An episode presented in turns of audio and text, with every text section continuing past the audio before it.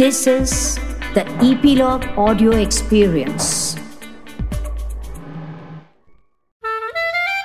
नमस्ते, मैं doctor Saili Amrapurkar, global desi parenting podcast में आपका स्वागत करती हूँ पिछले एपिसोड में हमने देखा कि स्वतंत्र खेल, यानी इंडिपेंडेंट प्ले अपने बच्चों में कैसे प्रोत्साहित किया जा सकता है और छः महीने से लेकर तीन साल की उम्र तक बच्चों को स्क्रीन फ्री कैसे रखा जा सकता है? अब आज इस एपिसोड में हम चार साल की उम्र से छः सात साल की उम्र तक बच्चों की स्क्रीन टाइम मैनेज कैसे कर सकते हैं ये देखेंगे।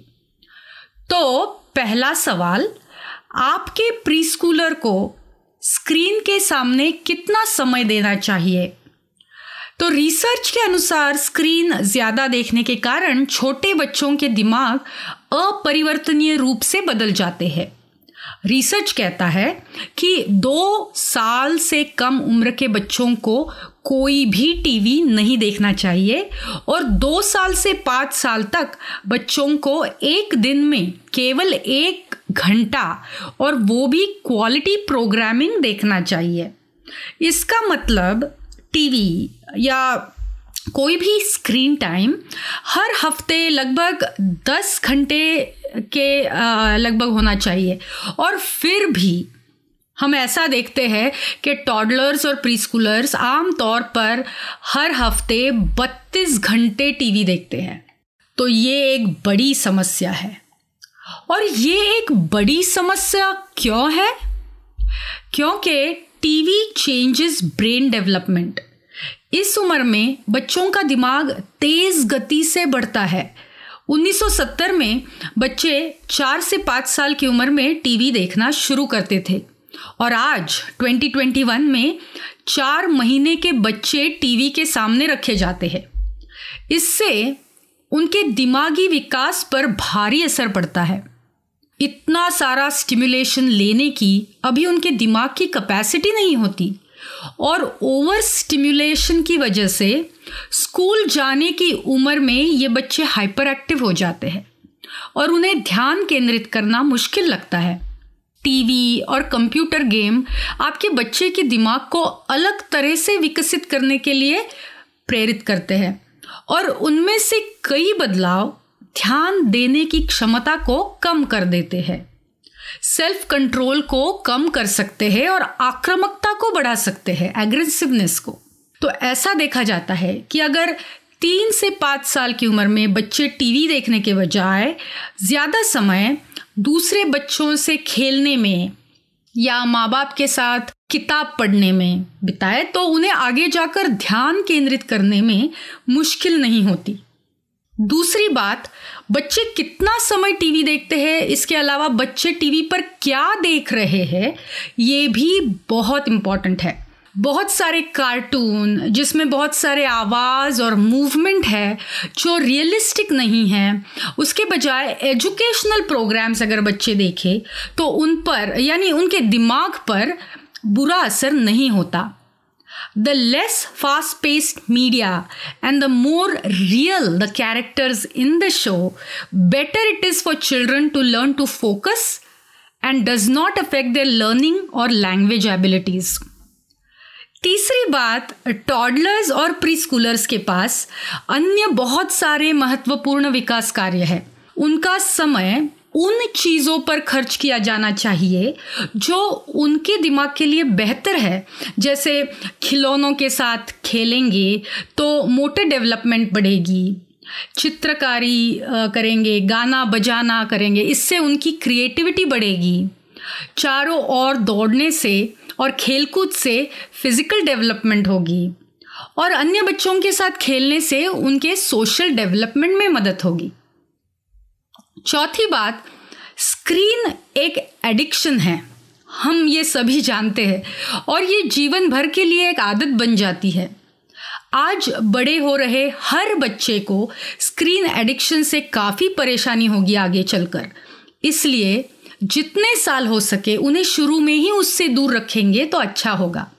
इसलिए याद रखिए, दो साल की उम्र तक कोई स्क्रीन समय नहीं और तीन से पाँच साल की उम्र तक हर दिन एक घंटे से अधिक समय स्क्रीन के सामने नहीं। यदि यू नो आप में से कुछ प्रोटेस्ट कर रहे हैं कि ये तो बहुत ही एक्सट्रीम बात कह दी मैंने तो इससे ऐसे अगर आपको लग रहा है कि ये ये हो नहीं सकता टीवी देखे बिना या स्क्रीन के बिना हम बच्चों को रख ही नहीं सकते तो इसे दूसरे दृष्टिकोण से देखिए। क्या आप अपने बच्चे को किसी ऐसी और डेली एक्टिविटी करने की अनुमति देंगे जो उसके दिमाग के लिए हानिकारक है या उसके शरीर को नुकसान पहुंचाएगी? नहीं ना? तो फिर स्क्रीन की लत भी ऐसी है, उससे दूर रखिए। पेरेंट्स पूछते हैं अच्छा तो अगर टीवी नहीं, कोई स्क्रीन नहीं तो उसके अलावा क्या करें? बच्चों को कैसे बिज़ी रखे? तो अधिकांश टॉडलर्स और प्री स्कूलर्स जो कभी भी टीवी और कंप्यूटर के संपर्क में नहीं आए हैं, वो खुद का समय बिताना सीख जाते हैं और खुद को बिज़ी भी रख सकते हैं। उनको कोई स्क्रीन की ज़रूरत नहीं पड़ती। लेकिन अगर आप अपने बच्चों की इलेक्ट्रॉनिक आदत को तोड़ने की कोशिश कर रहे हैं तो स्क्रीन के बजाय करने जैसी बहुत सारी चीज़ें हैं, जैसे ऑडियो बुक्स ऑडियो बुक्स का उपयोग करने का प्रयास कीजिए।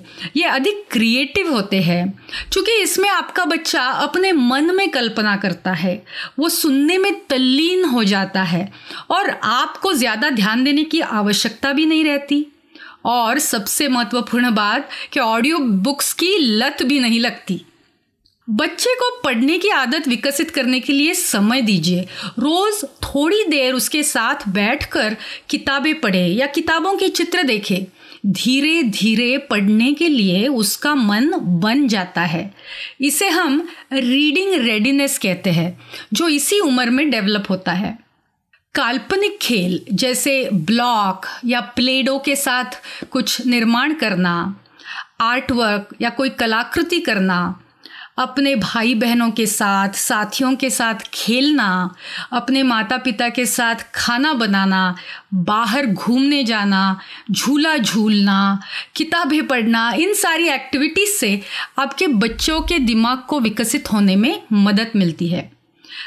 तो उससे वो सोशल डेवलपमेंट और प्रॉब्लम सॉल्विंग भी सीखते हैं और उनको गणित और लॉजिक का उपयोग करने का अवसर भी मिलता है। एक बार एक पेरेंट ने मुझसे ये सवाल पूछा था कि टीवी देखने के बाद रात के खाने पर जब हम बच्चे को बुलाते हैं तो वो जो ट्रांजिशन है, उसमें बहुत दिक्कत होती है।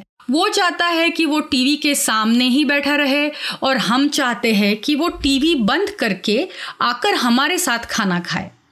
और इसके लिए हमने अलग अलग नुस्खे भी आजमाए। जैसे उसको थोड़ी देर के लिए कुछ फ़िज़िकल एक्टिविटी करवाई, क्योंकि वो कहता रहता था कि मैं कूदना चाहता हूँ, बहुत देर एक जगह बैठ लिया। तो बीच में थोड़ी फ़िज़िकल एक्टिविटी करवाई, उसके बाद वो खाने पर आया तो थोड़ा अच्छा था। लेकिन कभी कभी हम एक चार्ट करते हैं कि अगर तुम टाइम पर खाने पर आ गए तो तुमको स्टिकर मिलेगा, वगैरह वगैरह। लेकिन ये सारे नुस्खे केवल कुछ दिन चलते हैं। हम चाहते हैं कि जब खाने का समय हो तो वो खुद होकर आए और खाने के लिए बैठ जाए। तो उसके लिए हम क्या कर सकते हैं? आपके पास कुछ कोई सुझाव है? तो ये सवाल जब उन्होंने, ये लंबा चौड़ा सवाल जब उन्होंने पूछा तो इसके जवाब में मैं तो पहले ये कहूँगी कि अगर वो टीवी देख रहा है तो टीवी देखने से पहले एक करार बच्चे के साथ करना चाहिए। फिर वो बच्चा चाहे चार साल का हो या दस साल का हो, कि एक एपिसोड या दो एपिसोड में जो भी आपने तय किया है, वो खत्म होने के बाद टीवी बंद होने वाला है या वो खुद बंद करने वाला है। और अगर ये करार वह माने और उसका आप सही तरीके से उपयोग कर सकते हैं तो ये तय किया जा सकता है कि एक या दो एपिसोड के बाद हम खाना खाने वाले हैं। तो ये टीवी बंद करके आप खाना खाने आएँगे। दूसरी बात, इससे क्या होता है कि बच्चों को लगता है कि वो खुद एक, उनकी एजेंसी है, उनको खुद को कंट्रोल है इस बात पर कि टीवी कब बंद होगा। और वो ऐसा अगर वो मान ले तो एक समस्या हल हो सकती है। दूसरी बात यह है कि कभी कभी बच्चों को कुछ और इंटरेस्टिंग या लुकिंग फॉरवर्ड टू होना चाहिए।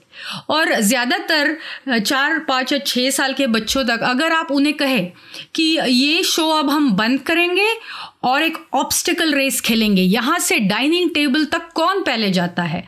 तो इस तरह का अगर कुछ नया खेल आप उसमें इंट्रोड्यूस करें या कुछ भी जो बच्चों को वो टीवी शो देखते रहने से ज़्यादा अच्छा लगे और ज़्यादा इंटरेस्टिंग लगे तो वो बच्चे उसमें इंटरेस्ट फील करेंगे। तो छोटी सी फ़िज़िकल एक्टिविटी हो गई या म्यूज़िक चला दिया और कहा कि हम डांस करते करते डाइनिंग टेबल तक जाएँगे या और कोई भी, जो भी एक्टिविटी आपको मालूम है बच्चों को ये मैसेज मिलना चाहिए कि अभी खाने का समय है और अभी टीवी बंद करके खाना तो खाना है तो अभी खाने तक आप कैसे पहुँचेंगे, ये आप क्रिएटिवली डिसाइड कर सकते हैं। क्या आप बंदर की तरह कूद कर जाना पसंद करोगे या घोड़े की तरह दौड़ लगाओगे? तो इस उम्र के बच्चों को ऐसे खेल बहुत पसंद आते हैं। दूसरी बात अगर आपको बच्चों को बिज़ी रखने के लिए ऐसी क्रिएटिव आइडिया चाहिए तो आप एक आइडिया जार बना सकते हैं। आइडियाज़ फॉर बोर्डम तो बस इसमें आप कुछ आइडियाज़ लिख कर कागज़ पर लिख कर छोटी छोटी चिट बना कर डाल सकते हैं और बच्चे को बोल सकते हैं कि, चलो आइडिया जार में से एक आइडिया निकालो और हम वो करेंगे। तो इससे बच्चे भी एंटरटेन रहते हैं और आपको भी हर बार इसको अभी मैं क्या एक्टिविटी दूँ, ये सोचने की ज़रूरत नहीं होती।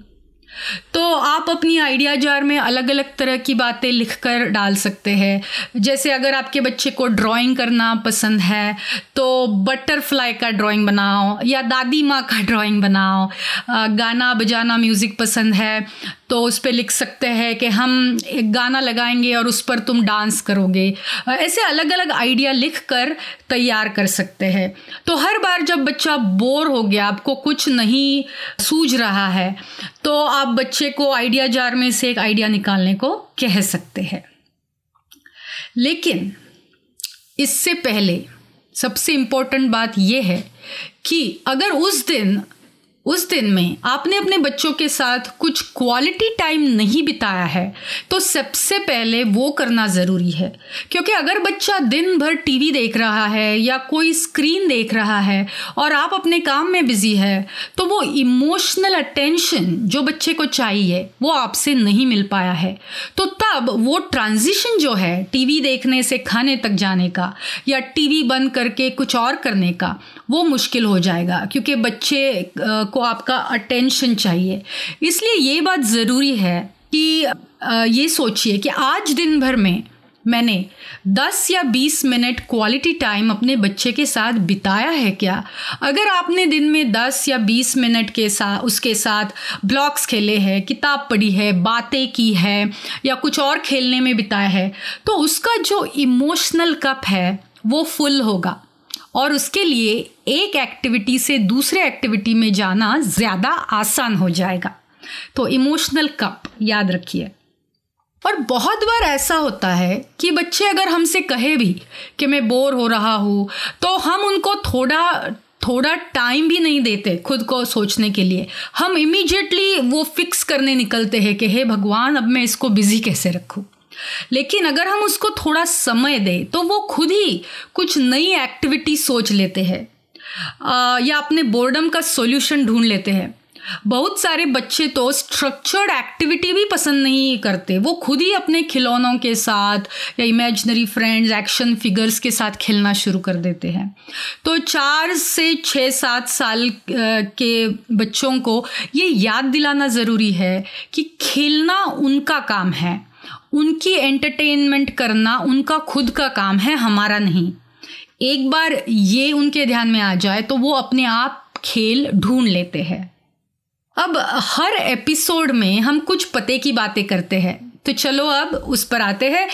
पहली पते की बात, चार पाँच साल के बच्चों को, अगर सिर्फ़ तुम अपने रूम में जाकर खेलो, ऐसा कहना इनफ नहीं होता। ज़्यादा इफ़ेक्टिव ये रहेगा कि उसको कुछ चीज़ें देकर या कुछ आइडिया देकर खेलने के लिए मोटिवेट करे। जैसे कुछ क्रेयॉन्स दे दिए कलर पेंसिल्स और कागज़ दे दिए, या ओरिगामी करने के लिए कलरफुल कागज़ दे दिए। The effective trick is to give him or her something specific to do and provide all the materials and then let them play and be sure to check on them once in a while दूसरी पते की बात कि इस उम्र में उनको अलग कमरे में खेलने के लिए ना भेजें।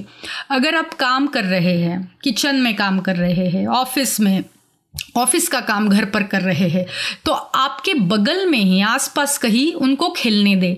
अगर उन्हें अलग कमरे में भेज दिया तो उन्हें लगता है कि हमें पनिशमेंट मिली है, या फिर माँ बाप का साथ नहीं मिल रहा तो फिर वो स्क्रीन मांगेंगे। फिर वो कहेंगे कि अगर तुम मेरे पास नहीं हो तो मुझे टीवी लगा दो। तो ये बहुत इंपॉर्टेंट है कि आप अगर घर पर है और अगर बच्चा साथ में बाजू में बैठ कर अपना अपना खेल सकता है तो वो ज़रूर करें। तीसरी पते की बात, चार से छः साल की उम्र में बच्चे क्रिएटिवली सोचना सीख रहे होते हैं। तो उनके खेल में भी उनको चैलेंज कीजिए क्रिएटिव होने के लिए। जैसे दो गुड़िया दे दी और कहा कि तुम एक स्टोरी बनाओ और मुझे सुनाओ। और बच्चा जब स्टोरी सुनाएगा तो उसे ध्यान से सुनो या उसे लिख लो तो बच्चे को लगेगा कि आप सचमुच बहुत इंटरेस्टेड है उसकी स्टोरी में। ऐसी कोई क्रिएटिव चीज़ें बच्चे से करवा सकते हैं। चौथी पते की बात declutter and rotate toys कितने भी खिलौने बच्चों के पास हो, फिर भी वो कहते हैं कि हम बोर हो रहे हैं। तो चार से छः साल की उम्र में बच्चे वही खिलौने अगर दिन भर आसपास देखते रहे तो उनका इंटरेस्ट चला जाता है। इसलिए एक चीज़ मैं सजेस्ट करूँगी कि रोटेट द टॉयज़ इसका मतलब अगर आपके पास दस खिलौने हैं तो उसमें से पाँच खिलौने आप अलमारी में रख दो और दो चार हफ्तों के बाद वो खिलौने वापस निकाल कर बाहर रख दो। और जो बाहर थे, जो खिलौने बाहर थे, वो अंदर रख दो। तो अगर वही खिलौने कुछ दिन नहीं दिखे तो वापस दिखने के बाद बच्चों को वो नए लगते हैं और वो उन्हीं खिलौनों के साथ खेलने लगते हैं। तो वो जो नॉवेल्टी है, वो बनी रहती है। तो ये तो बड़ा आसान है कि दस खिलौनों में से आधे खिलौने अंदर रख दिए, जो आधे बचे हैं उससे बच्चे खेलेंगे, एक दो हफ़्ते के बाद वो खिलौने अंदर रख दिए और दूसरे निकाले। तो ये तो आप ज़रूर कर सकेंगे। अगली पते की बात यह है कि set up yes spaces instead of no spaces तो बार बार बच्चों को ये कहना कि वहाँ मत जाओ, ये मत उठाओ, उसको हाथ मत लगाओ, वो मत करो, वहाँ मत खेलो। उससे अच्छा है कि घर में ऐसा एरिया बनाओ कि जहाँ बच्चे जाकर कुछ भी कर सकते हैं। इन्हें हम येस स्पेसेस कहेंगे। जहाँ ऐसी चीज़ें रखो कि जो बच्चों की खिलौने की है, जैसे खिलौने, पुस्तक प्लेडो या जो भी है जो बच्चे अगर हाथ लगाए और उनके साथ खेले तो कुछ भी नुकसान नहीं होगा। और कुछ ऐसी नो स्पेसेस बनाओ, जहाँ पर आप अपना काम का सामान हो, कुछ कांच की वस्तुएँ हो, या और कोई चीज़ें हो जिन्हें बच्चों ने हाथ नहीं लगाना चाहिए तो वो वहाँ रख दो और बच्चों को बोल दो कि यहाँ पर हम नहीं खेलते, ये नो स्पेसेस है। तो अगर बाउंड्री क्लियर हो तो बच्चों के लिए भी आसान हो जाता है। और सबसे महत्वपूर्ण बात, बी पेशेंट धीरज रखिए धीरज रखिए। अगर छः महीने की उम्र में आपका बच्चा इंडिपेंडेंटली खेल रहा है, खुद खेल रहा है और उसे किसी भी स्क्रीन की लत नहीं पड़ी तो कोई प्रॉब्लम ही नहीं। लेकिन अगर आपके बच्चों को इंडिपेंडेंटली खेलने में दिक्कत है तो धीरे धीरे ये ट्रांजिशन करना पड़ेगा। तो सबसे पहली बात, उसके साथ टाइम बिताए। जैसे मैंने पहले कहा कि बच्चे के एज के मुताबिक 15 मिनट से लेकर 20-25 मिनट तक जो भी टाइम आप हर दिन बच्चे को दे सके, उसके साथ खेल सके, उतना अच्छा रहेगा। तो इस एपिसोड के अंत में अब हम मम्मी डैडी को होमवर्क देंगे और तीन कॉन्क्रीट स्टेप्स है जो माँ बाप ले सकते हैं। तो पहली बात अगर आपका बच्चा तीन चार साल से सात साल का है तो सबसे पहली बात get the screens out of the bedroom बच्चों के बेडरूम में कोई भी स्क्रीन नहीं होना चाहिए। दूसरी बात आ, कुछ घंटे आप अपना खुद का फ़ोन स्विच ऑफ़ रखिए और देखिए कि आपको कितना एक्स्ट्रा टाइम मिल जाता है। और तीसरी बात जो आपको इस एपिसोड को सुनने के बाद और अगले एपिसोड को सुनने से पहले करनी है, वो ये है कि बच्चों के दिमाग की डेवलपमेंट कैसे होती है? कौन सी उम्र में क्या डेवलपमेंट होती है? इसके बारे में आप इंटरनेट पे या बुक्स में, मैगजीन्स में कहीं भी जो भी जानकारी पढ़ सके, वो पढ़ना शुरू कर दीजिए। और अगर आपके कुछ सवाल या कमेंट्स है तो कमेंट बॉक्स में हमें ज़रूर भेजिए और हम अगले कुछ एपिसोड्स में उसका जवाब देने की कोशिश करेंगे। तो आज के लिए इतना ही, फिर मिलेंगे। तब तक के लिए हर दिन अपने बच्चे को प्यार भरी झप्पी देना नहीं भूलना। G D P global desi parenting podcast सुनने के लिए धन्यवाद। याद रखें कि जैसे पेरेंटिंग एक रिश्ता है, वैसे ही हमारा पॉडकास्ट भी आपकी प्रतिक्रिया, टिप्पणी और प्रश्न पर निर्भर है। वो हमें ज़रूर भेजिए और अगले एपिसोड्स में हम उनका जवाब देने की कोशिश करेंगे। ईपीलॉग मीडिया वेबसाइट पर या अपने पसंदीदा पॉडकास्ट स्ट्रीमिंग ऐप पर। जैसे Jio Saavn, Gaana Spotify Google podcast Apple podcast Hubhopper और अन्य किसी पॉडकास्ट ऐप पर ग्लोबल देसी पेरेंटिंग पॉडकास्ट को ज़रूर सब्सक्राइब कीजिए। Thank you